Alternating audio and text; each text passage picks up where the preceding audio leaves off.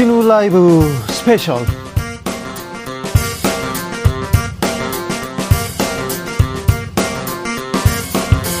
2023년 4월 15일 토요일입니다. 안녕하십니까. 주진우입니다. 토요일 이 시간은 일주일 동안 가장 중요한 일들 정리해드리는 그런 시간입니다. 시사 일타 강사 두 분 모셨습니다. 양지열 변호사, 박지훈 변호사, 어서 오십시오. 네, 안녕하세요. 안녕하세요. 주진우 라이브 스페셜 영상으로 만나보실 수 있습니다. 네, 그렇습니다. 지금 바로 유튜브에서 주진우 라이브 검색하시면 영상으로도 만나보실 수 있습니다. 네, 청취율 조사 진행 중입니다. 02로 시작하는 번호 전화 오면 주진 라이브 대답하십시오. 네, 저는 박지훈 이렇게 외치겠습니다. 아, 그러셔도 됩니다. 네. 자, 주라 외칠게요. 약속의 메시지 보내주시면 추첨을 통해서 다섯 분께 모바일 피자 교환권 보내드리도록 하겠습니다. 카카오톡 플러스 친구 주진우 라이브 검색하시고 메시지 보내주시면 됩니다. 주진우 그리고 박지훈 이렇게 외치시면 됩니다. 저는 네. 박지훈 외치겠습니다. 주진우 라이브 스페셜 본격적으로 시작하기 전에 아, 저는 이 뉴스 이 얘기를 안 할 수가 없습니다. 미세먼지가 황사. 전국을 덮었는데 예. 이렇게는 못 살겠다 이런 얘기 많았어요. 아니 봄날이 가고 있습니다. 봄날이 가는데 이거 봄이 미세먼지 황사에 덮여서 이거 여기에 대한 좀 조치를 내야 되는데 왜 이런 얘기는 하나도 안, 안 하죠? 아, 글쎄요, 우리가 또 황사 때문에 힘들어한다는 얘기를 하니까 흔히 이제 뉴스에서 중국발 이런 얘기를 하잖아요. 또 중국 황구시보에서 우리도 우리나라를 거쳐갈 뿐이지 우리 책임 없다 이렇게 얘기를 해서 더 좀 짜증나게 만들더라고요. 황, 아. 황사 얘기가 사실은 만약에 다른 일이 없었으면 제일 큰 뉴스가 됐을 아니 겁니다. 큰 뉴스예요. 예, 사실 맞죠. 가장 원래 같으면 제일 가장 중요한 뉴스가 지금 어, 황사나 이 기후 변화 네. 관련된 문제하고 그리고 경제 문제 계속 얘기 나와야 되는데 아. 네. 이 얘기 쏙 들어갔습니다. 환경, 뭐 경제 이런 얘기가 싹 들어간 이유는 뭐좀 다시 얘기를 하겠지만 정치권 소식들 때문에 아닌가 싶은데 사실은 코로나 코로나 때 황사나 미세먼지 얘기가 조금 줄어들었던 네. 것 같아요. 한 1, 2년. 그렇죠. 근데 다시 또 돌아왔어요. 예. 예, 밖에 이제 야외에 나가야 되는 상황인데 결국 즐겁게 야외에 못 나가니까 네. 우리 청취자 여러분들도 사실 기분이 안 좋을 겁니다. 네. 중국의 어, 대기 오염, 뭐 그다음에 자연 보호에 조금 미흡했던 부분 그게 황사의 원인이기도 합니다. 하지만 우리한테서도 많이 나와요. 그러니까 아, 주변을 좀 둘러보고 자연을 위해서 지구를 위해서 우리를 위해서 우리 어, 후손을 위해서 우리가 어떻게 환경을 보호하고 지구를 아껴야 할지 좀 생각해야 될 것 같습니다. 아무튼 미세먼지가 이렇게 뿌연한데요. 정치권 시계는 더 이렇게 뿌연하더라고요. 아이 그런데 민주당 막 압수수색 당하고 그러더라고요. 그렇죠. 이게 뭐 돈봉투 이른바 돈봉투 사건인데 2021년 있었던 전당대회 관련해서 요즘도 뭐 도- 전당대회 때 막 돈봉투 주고 막 돈 주고 이 그렇습니까? 사실 이 사건 그 사건이 2008년도 사건이거든요. 그렇죠. 고승덕 의원이 이제 얘기했던 거죠. 그렇죠. 돈봉투- 한나라당 돈봉투 사건. 또 있었죠. 예. 그게 지금 2021년 사건이고 지금 재판 1심 선고된 이정근 어, 사무부청장이 민주당 예. 사무부총장입니다. 전 전이죠. 전 네. 사무부청장이 이제 자신의 어떤 그 휴대전화 녹음 파일에 나, 나왔던 내용입니다. 돈을 받아가지고 9천만 원 정도 받아가지고 20여 명의 의원이나 뭐 위- 위원장들한테 봉투에 담아서 넘겨라. 이 부분을 지금 검찰이 바라보고 있고 특히 윤관석 의원이나 이성만 의원 등은 그 상황이 됐다고 봐서 압수수색까지 지금 벌어진 그런 상황입니다. 아, 그래요? 네. 어떻게 흘러갈까요? 변 글쎄. 전국의 변수가 될까요?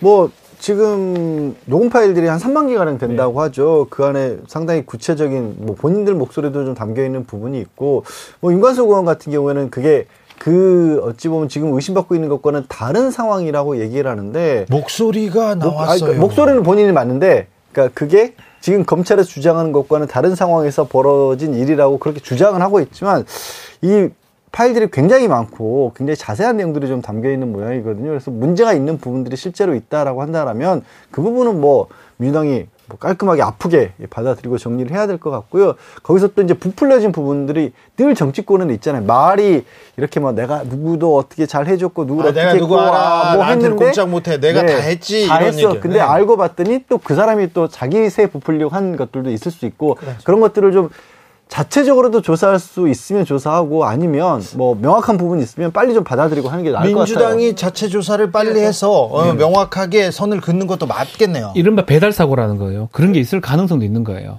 지금 이제 거론되는 게 만약에 문제가 된다면 뭐 정치자금법이라든지 뇌물 뭐 이런 게 될 수가 있는데 만약에 녹음 내, 내용에서 누구한테 전달해 주라 했는데 전달 안 됐을 수도 있는 거잖아요. 네.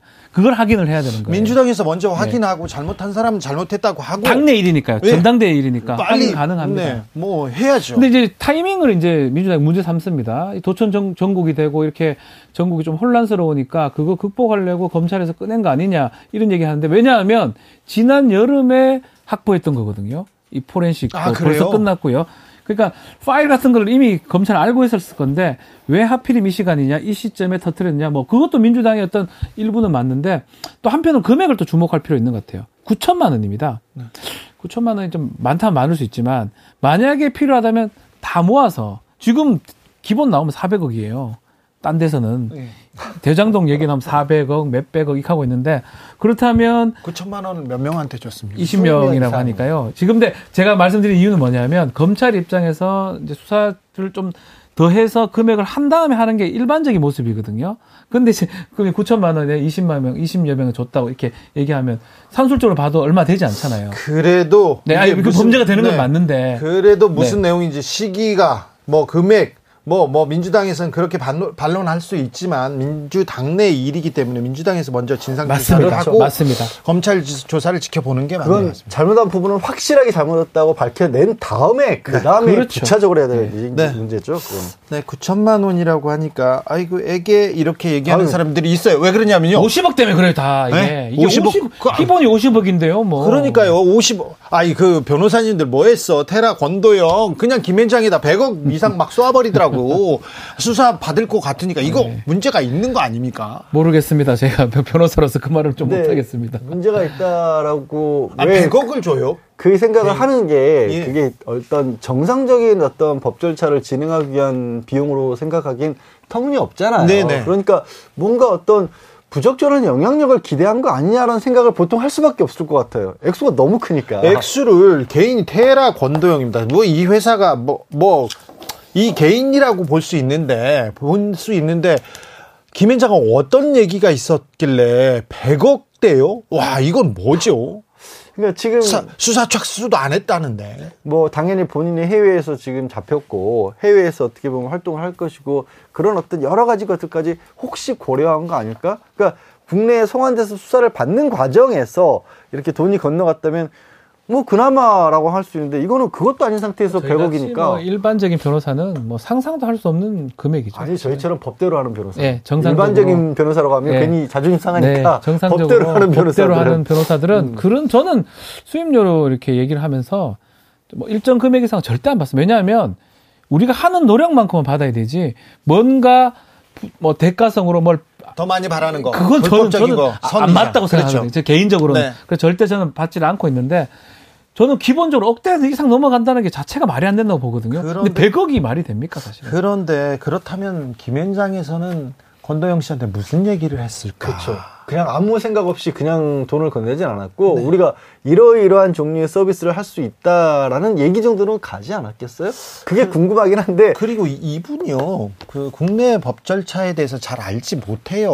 외고 나와서 어, 유학 가서 맞아요. 거기에서 창업해서 가상화폐 관련된 사업을 했을 뿐인데 국내 시스템에 대해서 이런 부분이 어떻게 흘러갔는지 물밑에서는 어떤 일이 벌어졌는지 이것도 저한테는 큰 관심입니다. 근데 알 수가 없죠. 의뢰인과의 비밀 협약은 굉장히 어. 큰, 큰 근데 비밀이니까. 이것도 절대 누설할 수가 없습니다. 사실 그런데 이거는 수사해야 되는 부분인데요. 변호사의 영역이다, 법적인 영역이다. 법조인들끼리는 잘 안 해요. 검사가 절대 수사할 리 없습니다. 아. 이런 시스템에 대해서 좀 밝혀줬으면 한다는 아니, 생각을 저는 해봤어요. 얼마 전에는 수사를 하던데요. 그 테라, 아 테라가 아니라 김봉현 전 회장. 네.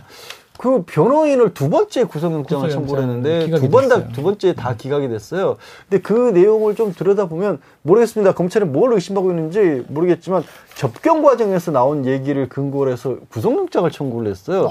그거는 굉장히 이례적이고 이게 뭐 아무래도 정치권하고 엮여 있다고 생각하기 때문에 좀 무리수를 둔 게 아닌가. 그러니까 네. 저희가 뭐 법조인들이라고 옹호하는 게 아니라 이 변호인과 의뢰인과의 사이에서 접견실에서 나눴던 대화 중에 일부를 가지고 수사를 들어가는 건 극히 이례적이긴 하거든요. 그렇게요. 그 이전에는 또 이재명 대표 변호인들 막 수사하고 그랬잖아요. 예, 예. 그런 부분도 있는데 그러니까 다 하는 건 아니에요. 검사들이 그, 렇게 그렇죠. 어, 검사들이 이 권도형 변호사 이 수임 문제도 수사를 해주면 야 공정하다, 공정한 척이라도 한다, 노력한다 이런 생각을 할 수도 있다 이런 생각을 해보겠습니다. 주진우 라이브 스페셜 본격적으로 시작해 보겠습니다. 이번 한 주는 미국 중앙정보부 CIA가 우리나라 안방 국가안보실을 도청한 사건이 가장 큰 뉴스였습니다. 외통위 오래 어, 이렇게 활동하셨죠. 유승민 전 의원 그리고 김종대 전 의원 임상훈 소장에게 자세한 얘기 들어봤습니다. 아니 미국 CIA가 우리 나라의 외교안보 사령탑을 불법법 도감청했어요. 예. 있을 수 없는 일이고요. 저는 어제 오후부터 쏟아지는 뉴스를 보면서 네. 제 스스로가 너무 황당해서 어떻게 동맹국가 간에 예. 도청을 할 수 있느냐. 그것도 우리 대통령실을. 그래서 제가 이거는 우리 대통령과 우리 정부가 미국 정부에다가 강력하게 항의해야 되고 예. 또 어떻게 도청을 했는지 뭘또 했는지. 예, 뉴욕 타임스나 워싱턴 포스트에 기사가 굉장히 상세하고 구체적으로 났거든요. 네. 미국 정부도 지금 부정을 안 하고 있습니다. 예. 거기에 대해서 도대체 뭘 어떻게 도청을 했는지 또 유출된 자료가 전부가 뭔지 예. 미국 정부가 당연히 이거는 사과하고 재발 방지 재발 방지 약속을 해야 되는 일인데 네. 어제 오늘 우리 대통령실에서 대응을 하는 거 보니까 제가 정말 너무 한심하고 비굴하게 짝이 없어가지고 제가 페이스북에도 좀 세게 썼습니다만 네. 은 이런 겁니다. 아니 동맹 간에 그렇게 도청을 했으면 이게 독일의 메르켈 총리나 프랑스의 마크롱 대통령은 불과 2년 전에 네. 이 일이 일어났을 때 그때는 미국하고 덴마크가 이제 독일, 프랑스, 스웨덴, 노르웨이 그 정치인들을 도청을 했어요. 네. 그때 메르켈과 마르- 마크롱은 아주 분명하게 미국에 엄중하게 항의를 했고 이거는 재발 방지를 요구를 했단 말이에요. 네. 우리 대통령실 당연히 그래 가야죠. 근데 오늘까지 이 뉴스가 쏟아지는데 오늘까지 대통령실은 보면 뭐 사실관계 파악이 우선이고 그러고 협의를 뭘 한다 그러는데 아니 항의해야 될 일을 왜 협의를 합니까? 예. 그리고 다른 나라 전례를 보고 과거 전례를 보고 대응책을 마련한다 그러는데 다른 나라 눈치를 왜 봅니까? 다른 나라 다 떳떳하게 하거든요. 그래서 이거는 주권 국가로서 정말 너무 대응이 제가 좀 한심하고 많은 국민들께서 굉장히 불쾌하실 거예요. 이거는 자존심 자존심 상하고 자존심 상해요, 저는요. 상하죠. 네. 동맹이 이게 70년 동맹 아닙니까? 예. 70년 동맹이 어떻게 아직도 도청을 한다는 말입니까? NAN님께서 미국 백악관 도청하다 걸리면 어떻게 될까요? 물어보는. 아, 제가 한- 제 말씀 그 말씀 거꾸로 우리 국정원이 예. 미국 백악관을 도청했다고 칩시다. 네. 그러다 발각이 됐다 칩시다. 미국이란 나라는 이런 스파이 행위에 대해서 이건 스파이 행위거든요. 네. 스파이 행위에 대해서 엄 정말 엄격하게 중한벌로 다스립니다. 예. 미국 정부는 절대 가만히 있지 않을 거예요. 예. 거꾸로 만약 우리가 했다면 네. 우리도 저는 이게 똑같이 나가야 되는 게 동맹 간의 가장 기초가 뭡니까? 신뢰. 신뢰죠. 네. 신뢰와 상호 신뢰와 예의잖아요. 네. 한미 대통령이 만나면 맨날 입에 달고 사는 게 트러스트입니다. 신뢰. 예. 서로 믿고 예. 신뢰하는 거 아닙니까? 그럼 군사적으로 우리한테 궁금한 게 있으면 그러면 친구 사이에 예. 어, 이거 어떻게 되느냐 물어보면 우리가 믿어야 알려주죠. 게 믿어야 알려주는 거죠. 네. 근데 이렇게 서로 안 믿고 불신을 하면 이게 무슨 70년 동맹입니까? 제가 제가 국회 국방위 외통이 오래 있으면서 네. 제가 누구보다도 한미 동맹이 중요하다. 많이 하셨잖아요. 제가 진짜 한미 동맹에 대해서 예. 중요하게 생각하는 사람인데 예, 예. 한미 동맹이 진짜 건전하고 튼튼하려면 예. 이런 일은 결코 있어서는 안 되는 일이거든요. 네. 용납될 수 없는 일이거든요. 그래서 제, 제가 아 이거는 진짜 보수라면 네. 이거는 당연히 화를 내고 항의하고 재발 방지 약속을 받아내야 되는데 네. 대통령실에서 4월 26일 날 국빈 방문하시잖아요. 네. 그리고 뭐 지난해에도 뭐 껄끄러운 일들이 있었잖아요. 네. 대통령실에서 만약 이게 방미를 앞두고 터진 일이라고 그냥 흐지부지 넘어가고 좋은 게 좋다는 식으로 넘어가고 이러면 이건 우리 국민들께서 굉장히 네. 실망하실 일이다. 아니 목소리를 내고 큰 소리를 쳐야 되는 거 아닙니까? 그래야 미국도 사과를 하거나 그리고 다른 걸 달래기 위해서 다른 걸 주는 게 그게 또 외교 아닙니까? 당연히 당연히 이 일은 다른 지금 뭐 한미 간에 반도체고 뭐뭐 뭐 자동차고 뭐 여러 가지 현안이 있죠. 예. 북핵 현안도 있고 그거는 그거대로 우리가 대화를 하고 얻어낼 거 얻어내더라도 네. 이 문제만큼은 그냥 절대 지나갈 수 없는 문제다. 이 문제만큼은 그냥 지나갈 수 없는 문제다. 이렇게 유승민 의원께서는 이렇게 얘기합니다. 그런데 홍준표 대구시장 네. 아이고 도감청 그거 박정희 대통령 때부터 많이 했다. 심각하게 했다. 그거 어제 오늘 얘기 아니다. 대수롭지 않다. 이렇게 얘기하던데요. 그분 이야기는 저는 뭐 전혀 제가 뭐 논평할 가치가 없고요. 70년대에 청와대가 도청된 일이 있었죠. 있었습니다. 네. 그게 76년에 워싱턴 포스트에서 박동선 코리아 게이트를 네. 보도하면서 그게 불거졌어요. 예. 그때 박정희 대통령이 대노해가지고 그렇죠. 청와대 안에서 대화도 조심하고 정말 중요한 이야기 이야기 할 때는 청와대 밖에 나와가지고 뭐 정원에 걸으면서 한다든지 뭐 이런 일도 있었고요. 네. 2013년에 그 에드워드 스노든이라고 네. 미국 그 CIA, NSA 출신이죠. 그 사람이 또 이거를 미국 NSA의 도청을 막 이렇게 전 세계 폭로를 전 세계 네. 폭로를 했잖아요. 네네.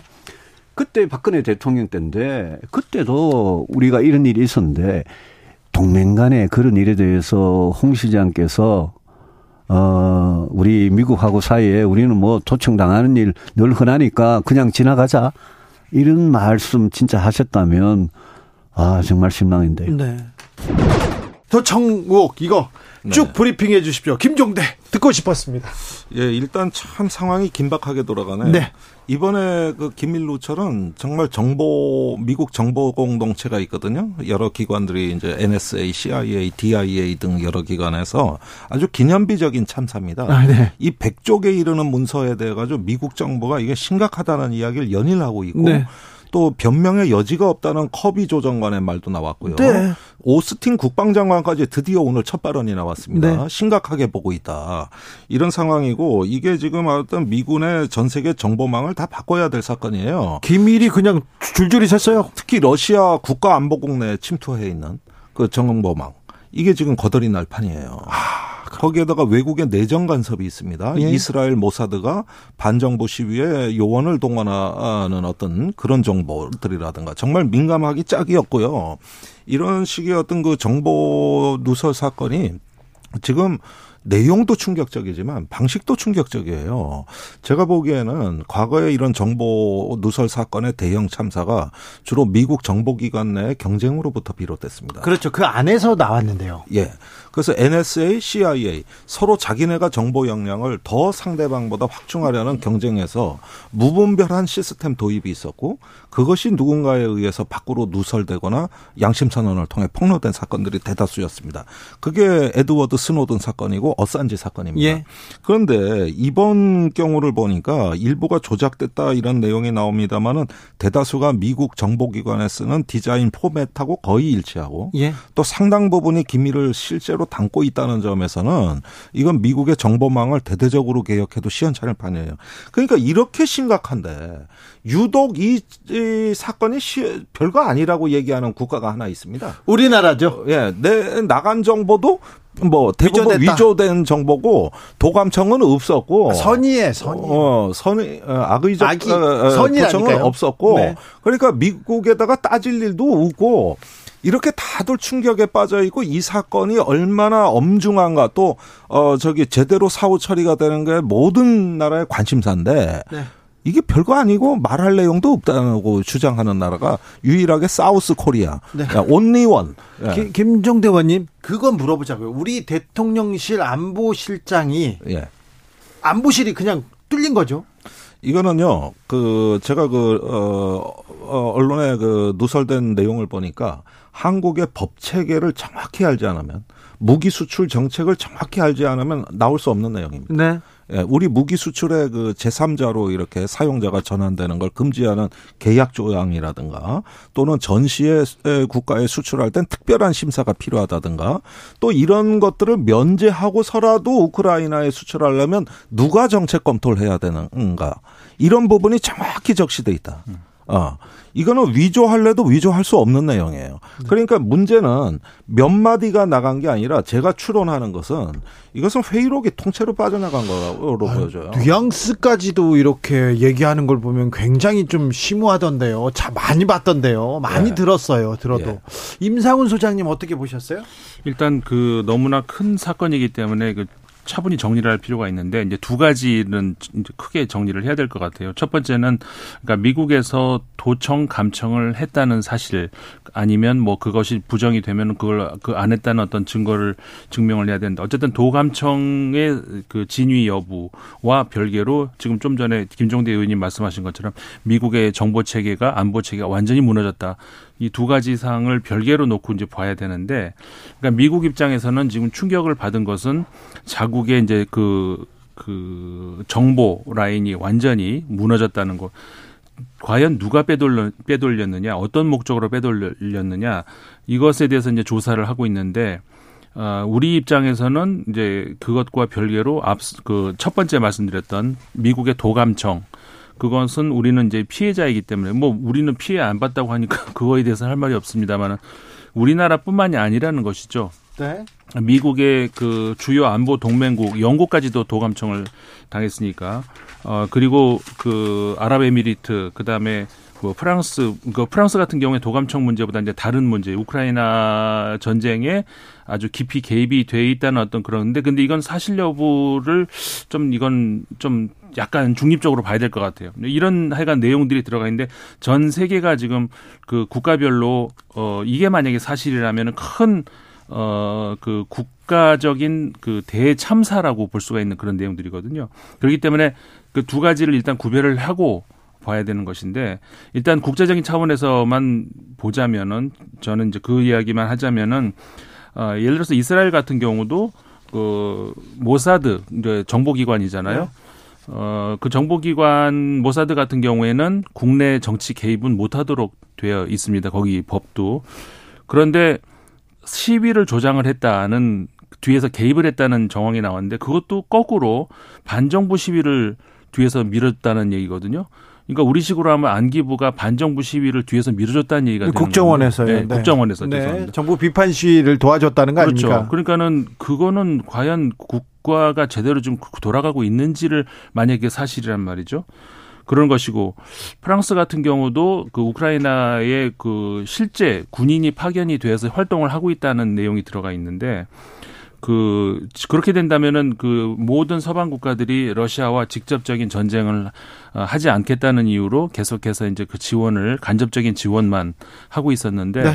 그게 그러면은 그 러시아하고 직접 싸우고 있었다는 얘기가 되거든요. 물론 프랑스에서도 이건 부인을 했어요. 그러니까 이런 내용들이 만약에 사실이라면은 아주 큰, 큰 얘기가 되는 것이죠. 주진우 라이브. 미국이 미국 정보기관이 우리 대통령실의 안보실장 하, 도청했습니다. 그리고 국방비서관, 외교비서관 도청했습니다. 그런데 우리나라의 대응 어 이거 좀 한심하다, 비굴하다 이런 얘기 나옵니다. 아, 지금 외교 안보의 원탑이라고 꼽히는 김태호 차장 막 화를 내요. 왜 화를 내는지 모르겠어요. 왜 국민들한테만 성난 얼굴을 하고 있고 일본 편만 들고 미국 편만 드냐 이런 얘기 나옵니다. 당연히 나올 수밖에 없죠. 이게 막연하게 도청했다라는 의혹이 아니라 그 문건에 나온 내용들과 우리나라에서 벌어졌던 일들이 맞아떨어지는 부분들이 분명히 있어요. 네. 그러니까 지금 뭔가 국가안보실과 외교비서관이 미국 입장에서 봤었을 때 불편하다고 생각될 수 있는 내용들을 했고 미국의 국익과는 다른 방향으로 얘기를 했는데 하필이면 그분들이 또 자리에서 물러났어요. 예. 그러니까 아 이거 진짜로 뭐 도청한 것뿐만 아니라 그것과 관련해서 어떤 조치가 있었던 게 아니야 이런 의혹까지 들 정도로 머릿속이 복잡해지는데 거기에 대해서 막상 정부 여당 막상 뭐 백악관에서 그리고 미국의 국방장관도 이거 심각한 사안이니까 조사를 해봐야 된다고 하는데 그에 앞서서 먼저 아무 이상 없다 위조됐다. 위조됐다 그러니까 우리 동맹에는 아무 이상 없다라고 우리가 먼저 그러니까 이게 때린 사람이 있고 맞은 사람이 있는데 때린 사람은 아 이거 우리가 왜 이랬을까라고 하고 있는데 맞은 사람이 우리 안 아파요 괜찮아요. 안 아파요. 악이 없었어요. 저는 아, 악이 뭐, 없었어요. 뭐, 이 그냥 정도 이 정도는 늘 맞고 사는 건데 뭐 이런 얘기를 해버린 거예요. 또 이제 악이 없는 뭐 의식 없는 악이 없는 도청. 이게 사실 말이 안 맞아요. 도자가 이제 도둑할 때 도자예요. 몰래 엿듣는다. 그래서 불법이라는 의미의 도청이고 사실 또 이걸 중복해서 자꾸 불법적 도감청 이렇게 표현하는데 감청은 불법이 아니에요. 네. 감청은 특정한 요건 하에서 뭐 국가의 공공 뭐 그 영장 받아가지고 하는 걸 감청이라 그럽니다. 이것은 명백한 도, 불법적인 도청이죠. 도청입니다. 도청이죠. 그래서 그걸 자꾸 개- 막 도감청 막 섞, 섞어 쓰기도 하고 뭐 미국이 게- 계속 하기도 한다. 괜찮다는 뉘앙스로 얘기를 하면 안 됩니다. 우리도 하지 않냐 이런 얘기도 그렇게 해서는 안 되고요. 잘못된 건 잘못된 거예요. 살인 사건 일어나니까 좀 죽어도 된다 이런 말 똑같은 거예요. 사실은 말이 안 맞는 얘기를 하면 안 되고 국가든 뭐 개인이든 간에 이거는 위반이거든요. 위반된 잘못된 게 있으면 지금 이제 결국 21세 그 주방위군 일병 병사 검거가 됐습니다. 그러면 이제 지금 도청한 게 지금 거의 확인이 되고 있는데 기밀 문서가 지금 문건이 그렇죠. 공개됐고 그 기밀 문서는 도청을 통해서 취득한 내용을 기재한 거라면 우리 입장에서는 사실은 사과 요구를 하고 재발 방지를 촉구한 다음에 그 다음에 우리 보안이 괜찮은지 다시 확인해야 되는 거예요. 도청 지금 다 뚫려 미국도 오는데 러시아도 오고 중국도 오고 북한도 오고 다 들어올 수도 있는 거잖아요. 네. 그러니까 그게 그렇게 가야지 국민들이 안심을 안 하는데 도청 뭐 안 됐다. 좀 돼도 아기가 없으니 괜찮다. 이렇게 접근해 버리면 주객이 전도된 겁니다. 안방에다가 몰래 카메라를 설치했어요. 그러면 아버지가 가서 이게 뭐 하는 짓이냐 그러면서 너 니네들 언제부터 했느냐 뭘그 어, 자초지종 얘기해라 얘기하고 다음부터는 못하게 해야 된다 이렇게 큰 소리를 쳐야 그렇게 되는데 해야 됩니다. 철통 보안이라고 얘기하면은 후들렸는데 그것도 되게 이상해요. 그것 관련해서 이제 야당에서도 그렇고 지금 뭐 얘기 들으신 것처럼 이거 그러면 뭐 김종대 전 의원 같이 군사 전문가들 같은 경우 그리고 심지어는 이제 여당의 신원식 의원 같은 경우도 지난해 용산으로 옮길 때 그 문제를 지적을 했잖아요. 이거 도청이 취약해질 수 있기 때문에 그 일하는 사람 한 사람 한 사람까지 다 뭐 요원들을 좀 붙여서 확인을 해봐야 된다라고 할 정도까지 얘기를 했는데 근데 막상 대통령실에서는 아 지금 옮긴 데가 청와대보다 안전하다. 안 뚫렸는데요? 뚫렸는데 그러면 그렇게 얘기를 해버리면 그럼 뭐 앞으로 그대로 하겠다는 거야? 뭔가 후속 조치도 없다는 거야? 그러니까 이 버- 일어난 일에 대한 어찌 보면 조치도 안 하고 그 일 이후에 대비 조치도 또 안 하고 그럼 이대로 계속 악의 없이 할 거니까 그냥 우리에게 들으라고 두잔 얘기인가? 뭐 이상한 생각이 드는 거예요. 이러다 보니까 미국 언론들 처음에 이 부분이 잘못됐다라고 보도를 했던 언론들조차 방향이 어떻게 가버리냐면 우방과의 관계가 잘못될 수 있다는 얘기는 안 하고 왜 니네는 국가 기밀 관리를 잘 못해가지고 유출이 되게 만드느냐 요거에만 미국 언론들이 초점을 맞추기 시작했어요. 왜 지금 동맹국들 우리 한국 같은 나라가 난리 났다 니네 이런 짓에 하- 왜 했냐라고 해야 미국의 언론들도 야, 이- 야 지금 바이든 행정부 이거 관리를 왜 이렇게 해가지고 이렇게 시끄럽게 국제 정상을 만들어 이렇게 나오는데 우리가 먼저 괜찮아 이러보니까 그래 쟤들 괜찮은데 니들은 야 이거 왜 들켰냐?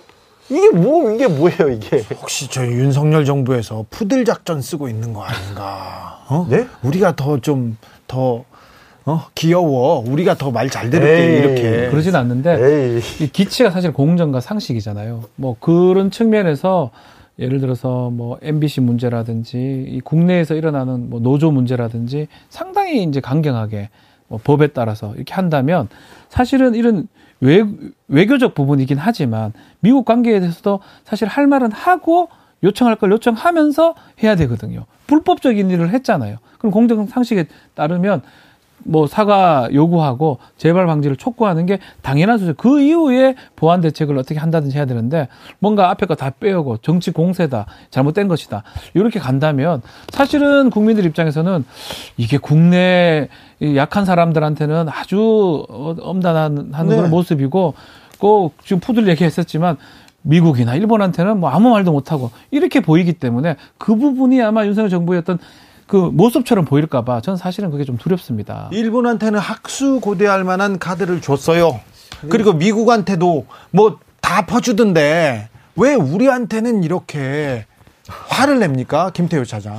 그러니까 지금 상황이 이제 미국에 가는 과정에서 우리가 기대하고 있는 것들이 좀 있습니다. 지난해 이제 배터리와 관련된 문제도 있었고요.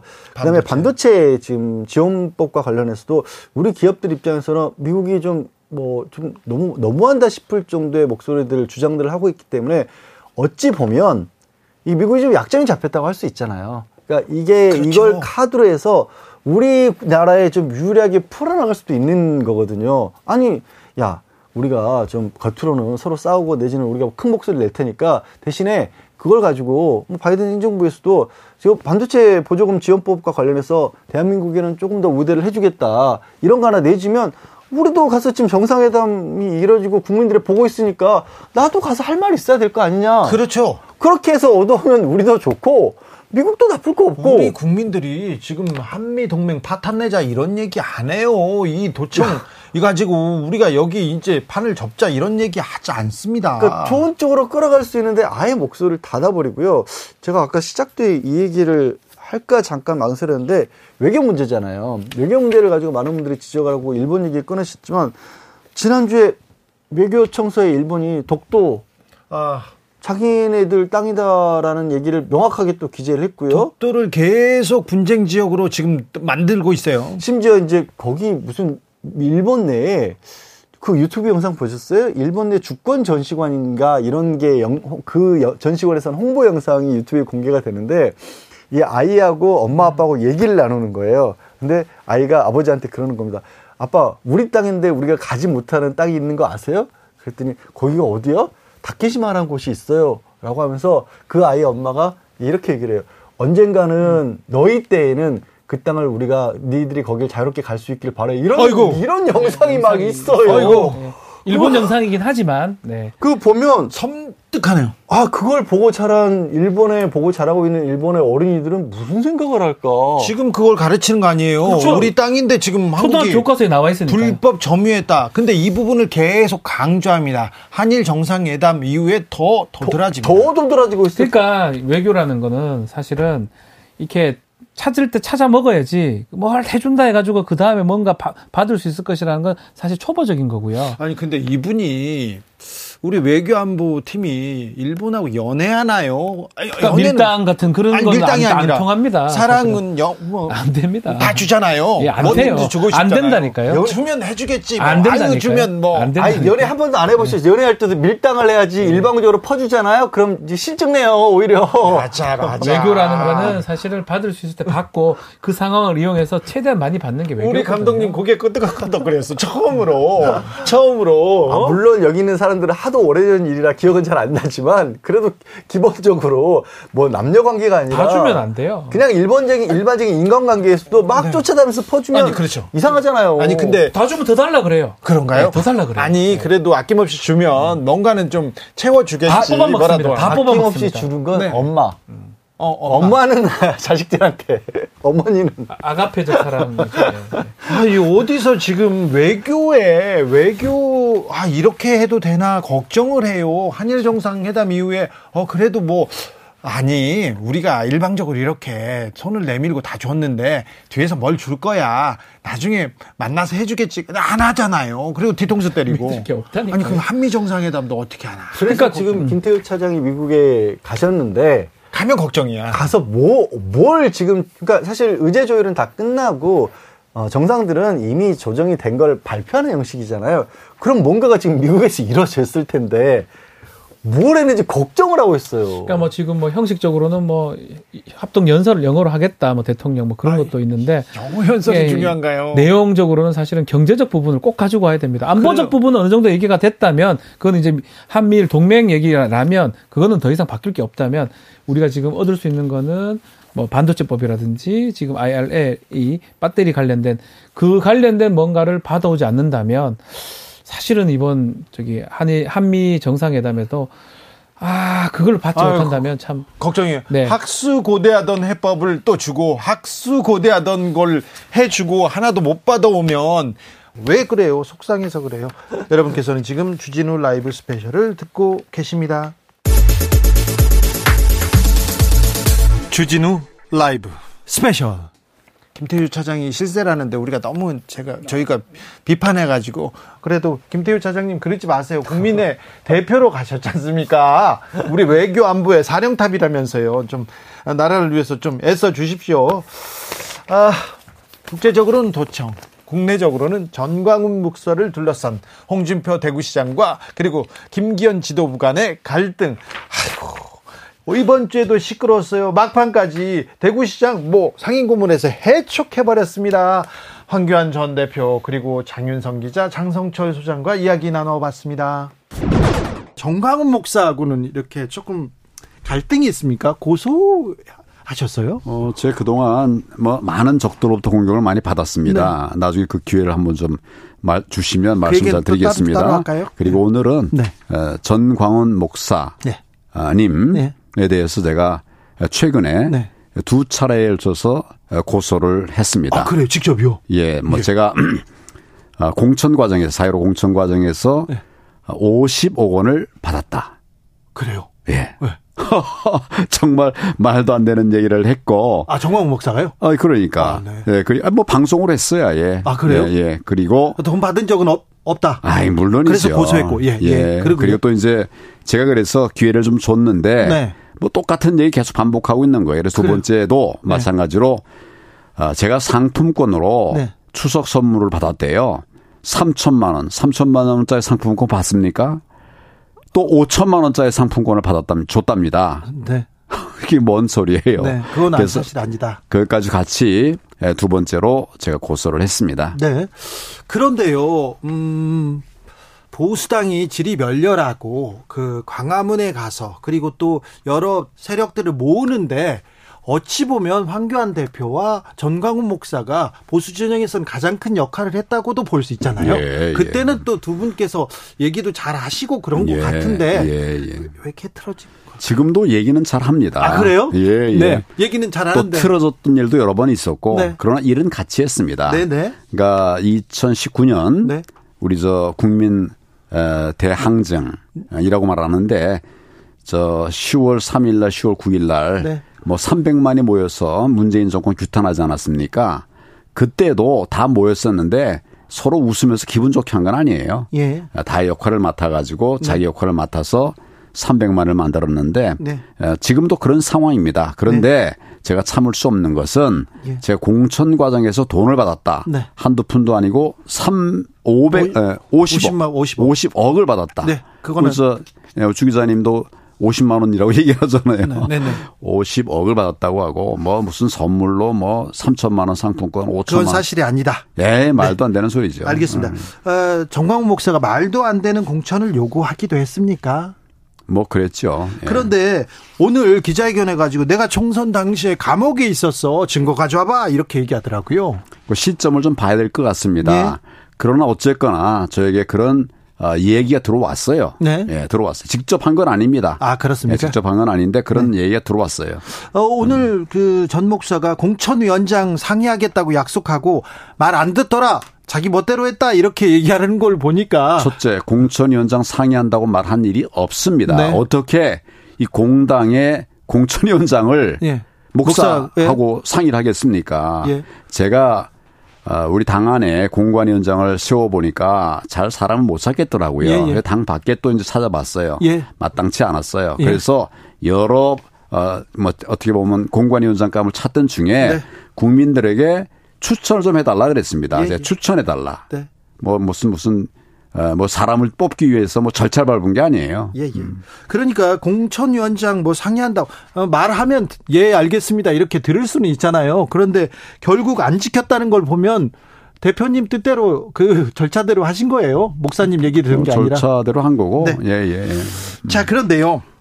김재원 최고도 그렇고 국민의힘 내부에서도 그렇고 계속 정광훈 목사 얘기합니다. 정광훈 목사 서열이 높다든가 어, 국민의힘에서 영향력이 있도록 크다던가 그런 얘기가 계속 나오는데 진짜 영향력이 좀 제가 당 대표한 사람입니다. 우리 당에 서열 없습니다. 아, 그래요? 그 이유도 마찬가지예요. 자기 나름대로 서열을 매겼는지 모르겠는데 네. 우리 당에 누구도 그에게 서열을 준 사람 없어요. 그래요? 뭐 이 서열 2위라는 말까지 한다고 하대요. 네. 이게 정말 말도 안 되는 말입니다. 그렇습니까? 예, 우리 공당인데 공당이 무슨 저 더더구나 기, 어, 전광훈 목사님은 네.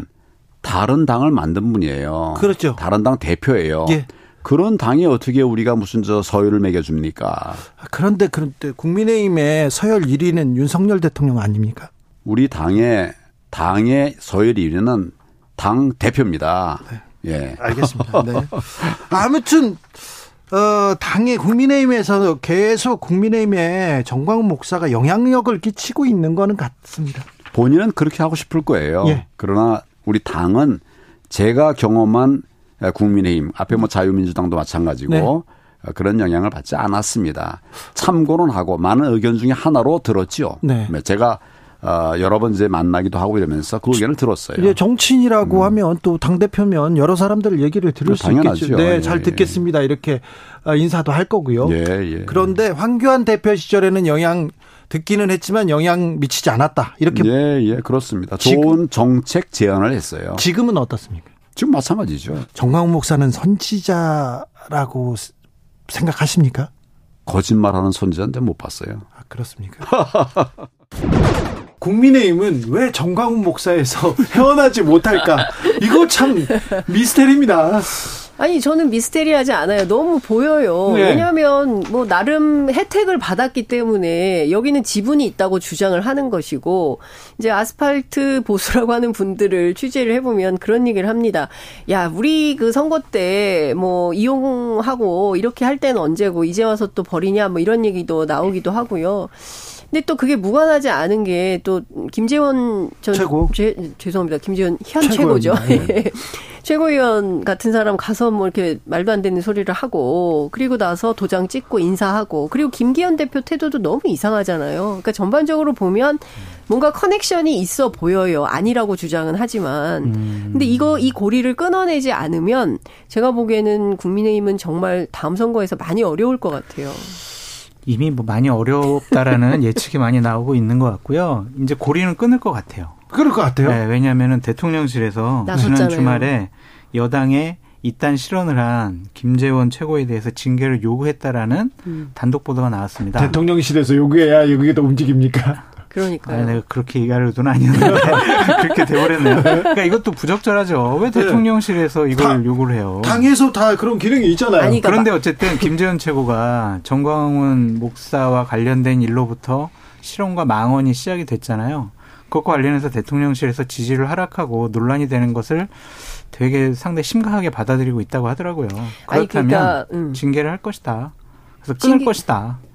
아니, 그러니까 징계하는 그거 잠깐 끊- 여러 가지로 끊어지나요? 살펴봐야 되는데요. 첫 번째, 이 사태가 터졌을 때 초기에 장성철 소장이 정말 목이 터지도록 얘기했습니다. 징계 이렇게 세게 빨리 해야 서둘러서 된다. 빨리 해야 된다. 그래야 자를 수 예, 있다. 그런데 문개고 안 했어요. 안 하고 있다가 대통령실에서 야 이거 안 되겠어 지지율 계속 떨어지고 이 이미지로는 안 될 테니까 이거 징계가 필요할 것 같아라고 얘기를 하거나 언지를 주면 또 모릅니다. 우리가 이렇게 얘기하고 나면 그런 사실 없다라고 또 입장을 밝힐 수도 있는데 여하튼 지금 상황을 놓고 보자면 대통령실에서 결재 받아가지고 김기현 대표가 징계하는 수순을 밟는 것처럼 보여요. 그렇게 보이네요. 그럼요. 이렇게 돼- 부인하겠네요. 네? 부인하겠어요. 기사 부인- 기사를. 네. 그러니까요. 저도 그럴 것 같아요. 조금 있으면 부인하는 보도가 나올 것 같은데, 하여튼, 이런 구도가 됩니다. 그러면 김기현 대표가 대표가 맞냐? 이런 비판도 가능해질 것 같고요. 그러면 김기현 대표를 두 번, 두 번 죽이는 꼴이 되는 겁니다. 저는 이런 방식으로 하는 건 진짜 옳지 않은 것 그러니까 같아요. 김기현 대표가 당 대표로서 제대로 된 판단을 하고 있는 것인가라는 비판을 여러 여러 지점에서 우리가 지적을 할 수가 있잖아요. 홍준표 대구시장은 어, 이, 이 논란에서 절대 이렇게 목소리를 낮출 생각이 없어요. 특별히 김기현 대표한테 어, 뭘 당신은 뭐가 엮여서 그렇게 어?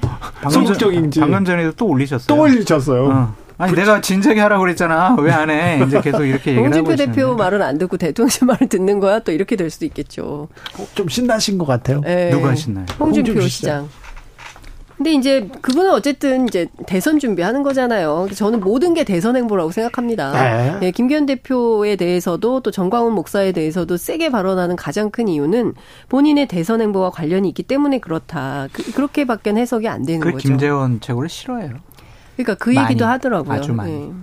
아니 근데 호불호와 관계없이 사실은 진작에 징계하는 게 맞죠. 저는 홍준표 시장 주장이 맞다고 생각합니다. 그게 당을 위해서 건강성을 유지하는 차원에서라도 진작에 그렇게 했어야 옳죠. 그런데 안 하고 있다가 이제 와서 대통령실이 얘기하니까 결재받고 한다? 그 창피한 거 아닙니까? 김재원 최고와 관련돼서 하여튼 정상적이고 상식적인 계속 주장을 하는 분은 홍준표 시장밖에 없다. 그런 말씀드립니다.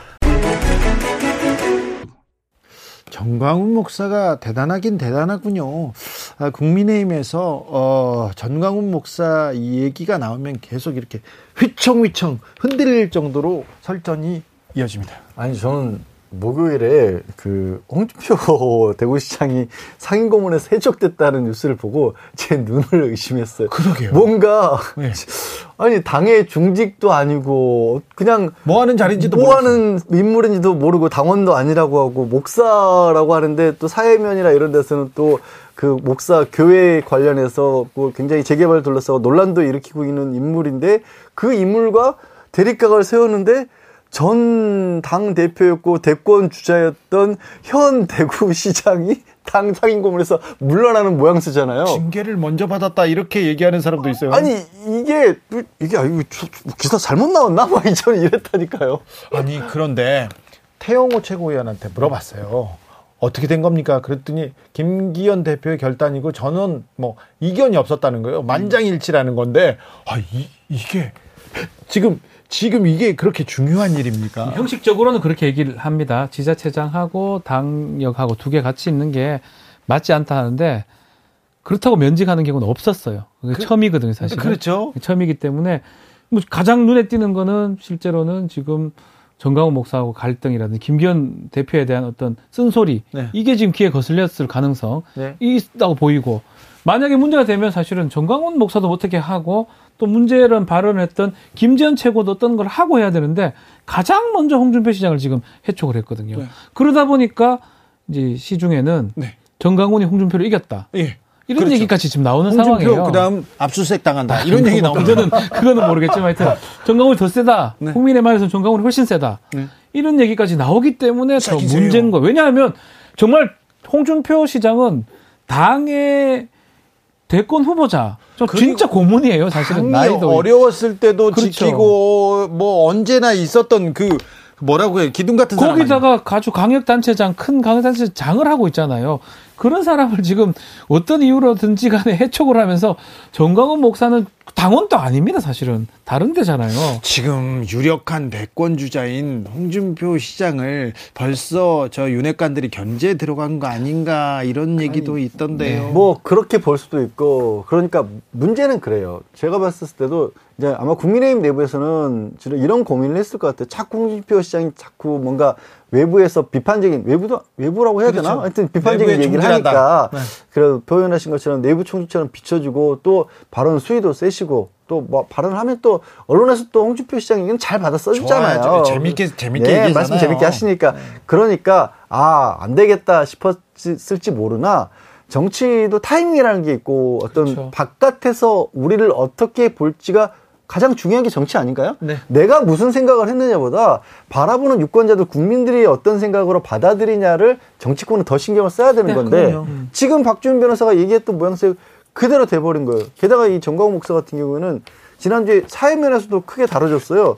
그 사랑제일교회에 재개발 하기로 해놨던 거를 안 하기로 했다. 우리 네. 못 한다고. 다- 그래서 사우나 산다고 어. 했다가 이제 또 재개발 일단 나안 팔아 이렇게. 그래서 아니 500억씩이나 그 땅을 이렇게 받기로 해놓고 그것도 안 한다고 한단 말이야. 그래서 국민적 관심이 집중돼 있는 마당에 정치 뉴스까지도 장식을 해버리니까 가장 대한민국에서 뜨거운 인물이 돼버렸어요. 한편으로는 또 뭐 이렇게 해석하기도 하더라고요. 홍준표 그 시장의 해촉 관련해서는 정강훈이 아니고 MBC 토론 과정에서 대통령 뭐 초보다 뭐 이런 얘기 했던 거를 조금 안 좋게 봐서 말했던 뭐 윤핵관이라든지 대통령실에서 이런 입김을 작용한 게 아니냐라는 분석도 있긴 한데요. 아무튼 예. 아무튼 정강훈 시- 목사 시기상으로는 너무 맞지가 않습니다. 네, 정강훈 목사가 세긴 셉니다. 네. 근데 이분이 아 10여 년간 거의 뭐 한 20년간 그 목사였지만 정치권에 보수 정당에 지대한 영향을 미쳤습니다. 국민의힘과 거- 관계도 좋고요. 많은 사람들이 어뭐 많은 지원을 받으면서 여기까지 왔기 때문에 정광훈 목사 기사는 한동안 더 갈 것 같아요. 그렇죠. 수면 안에 들어 저, 저는요 수면 안, 안으로 좀 들어가더라도 정광훈 목사의 영향력은 어, 저- 절대 사라지지 않을 거라는 네 한 표 걸겠습니다. 근데 저는 이제 어떤 다른 측면에서 되게 안타까운 게, 음, 지금 이제 정광훈 목사가 지난번에 그 얘기를 했잖아요. 뭐 말을 좀 수정하긴 했습니다만, 어, 정치인들은 우리 목사들 통제에 있어야 네, 된다라는 식의 얘기를 했고 본인이 이 어떤 목사들 기독교 교회들을 통해서 200석도 좌우할 수 있다 이런 얘기를 하시면 순수한 마음으로 그 기독교를 따르는 종교인들에게 상처를 주는 거예요. 그, 그, 뭐, 그, 그 정말, 전 목사님은 그런 거 신경 쓰시는 분 아니세요. 선지자세요. 아니, 그, 진- 정말 아, 가뜩이나 어떻게, 김기현 대표의 얘기입니다. 제 네. 얘기는 아닙니다. 어떻게 보면은, 그니까 기독교 요즘에 그런 얘기도 해요. 저도 사실 기독교인이라고 얘기를 하는데, 교회 다닌다는 얘기를 창피해서 못하겠다는 얘기를, 가 나올 정도의 상황을 청강 목사 같은 분이 사실 만드는 부분이 있거든요. 아니, 기독교 분명히. 기독교 현실을 또 보여주는 그런 그런 측면도 있죠. 참, 네. 그래서 가슴 아픕니다. 그런 게 좀. 자, 정강훈 목사 얘기는 또 나중에 할게요. 네. 다음 주 신문에 주인공으로 정강훈 목사가 올라오는 것은 매우 불행한 당연한- 일입니다. 다 나올 것 같아요. 또 또 나와요? 나오- 나오겠죠. 불행한 일인데. 뭐또 또 또 또든 간에 나올 것 같습니다. 네, 그럴 것 같아요. 네. 네. 또 다른 사람 어떤 사람 주목합니까? 저는 좀 조심스러운 얘기긴 하지만 홍준표의 반격이 좀 있지 않을까 생각이 들어요. 아, 그래요. 쉽게 물러나지 않았습니다. 네. 뭐그 면직 그 해촉 직후도 얘기를 했지만 그렇죠.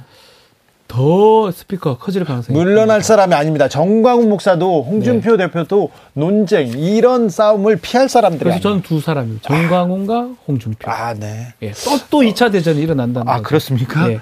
아이고 저저 김 여사님 활동 지금 많이 좀좀 열심히 하고 계신데 그 얘기는 안 하고 지금 홍준표 정광훈. 정광훈. 네. 자 양지열 변호사.